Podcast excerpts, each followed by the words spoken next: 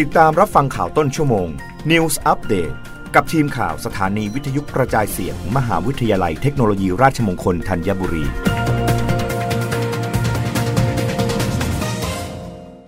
รับฟังข่าวต้นชั่วโมงโดยทีมข่าววิทยุราชมงคลธัญบุรีค่ะ ศูนย์พัฒนาทักษะอุตสาหกรรมมทรธัญบุรี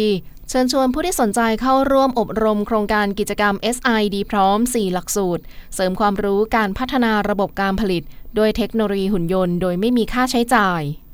ศูนย์พัฒนาทักษะอุตสาหกรรม คณะวิศวกรรมศาสตร์ มหาวิทยาลัยเทคโนโลยีราชมงคลธัญบุรี ดำเนินโครงการกิจกรรม SID พร้อม ภายใต้โครงการ 13.1ขีด1การพัฒนาและประยุกต์ใช้เทคโนโลยีหุ่นยนต์ระบบอัตโนมัติ และดิจิทัลปีงบประมาณ 2566 เพื่อพัฒนาบุคลากรในภาคอุตสาหกรรมให้มีความรู้ ความเข้าใจเกี่ยวกับหลักการออกแบบ และพัฒนาระบบการผลิตด้วยเทคโนโลยีหุ่นยนต์ ระบบอัตโนมัติ และดิจิทัล จึงขอเชิญชวนผู้ที่สนใจเข้าร่วมอบรมเชิงปฏิบัติการ และสอบสมรรถนะวิชาชีพหุ่นยนต์และระบบอัตโนมัติ โดยไม่มีค่าใช้จ่ายใน 4 หลักสูตรอบรมดังนี้ หลักสูตรที่ 1 หลักสูตรฝึกอบอบรมเชิงปฏิบัติการด้านช่างควบคุมหุ่นยนต์ระดับ 2 อบรมวันที่ 11 ถึง 13 มกราคม 2566 รวมจำนวน 3 วัน รุ่นที่ 2 หลักสูตรฝึกอบรมเชิงปฏิบัติการด้านช่างไมคาทรอนิกระดับ 4 อบรมวันที่ 11 ถึง 13 มกราคม 2566 รวม 3 วัน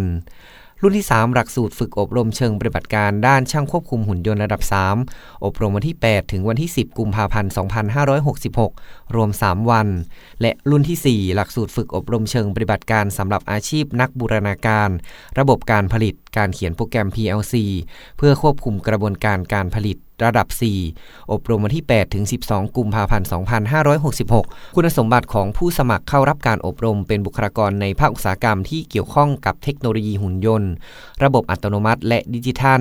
เป็นบุคลากรที่เกี่ยวข้องในด้านการศึกษาที่เกี่ยวกับเทคโนโลยีหุ่นยนต์ ระบบอัตโนมัติและดิจิทัลหรือเป็นบุคลากรที่ผ่านการฝึกอบรม SI Warrior หรือ SI Designer มาก่อน จำกัดจำนวนผู้เข้าฝึกอบรมจำนวน 25 คนต่อหลักสูตร จำกัดการอบรม 1 ท่านต่อ 1 หลักสูตรเท่านั้น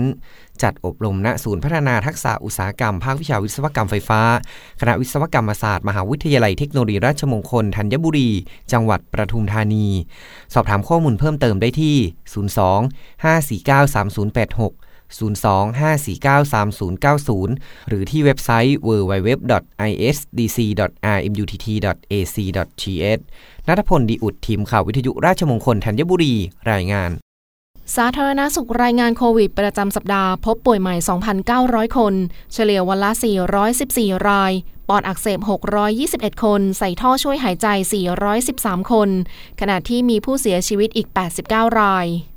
กรมควบคุมโรคกระทรวงสาธารณสุข รายงานสถานการณ์ผู้ป่วยโควิด -19 ภายในประเทศ หลังปรับจากโรคติดต่ออันตราย เป็นโรคติดต่อที่ต้องเฝ้าระวัง เมื่อวันที่ 1 ตุลาคมที่ผ่านมา โดยรายงานสถานการณ์เป็นรายสัปดาห์พบว่า ระหว่างวันที่ 18 ถึง 24 ธันวาคมที่ผ่านมา มีผู้ป่วยรายใหม่รักษาตัวในโรงพยาบาลจำนวน 2,900 คน เฉลี่ยวันละ 414 คน ลดลงจากสัปดาห์ก่อน มีอาการปอดอักเสบ 621 คน และมีอาการหนักต้องใส่ท่อช่วยหายใจ 413 คน รวมผู้ป่วยสะสมตั้งแต่ 1 มกราคม 2565 จำนวน 2,498,373 ราย และสะสมตั้งแต่เริ่มการระบาด 4,721,808 ราย ขณะเดียวกันมีผู้เสียชีวิตเพิ่มอีก 89 ราย เฉลี่ยวันละ 12 รายลดลงจากสัปดาห์ก่อน รวมผู้เสียชีวิตตั้งแต่โควิด -19 เริ่มระบาด 33,594 ราย นอกจากนี้ยังมีรายงานจำนวนการฉีดวัคซีนป้องกันโควิดเพิ่มขึ้น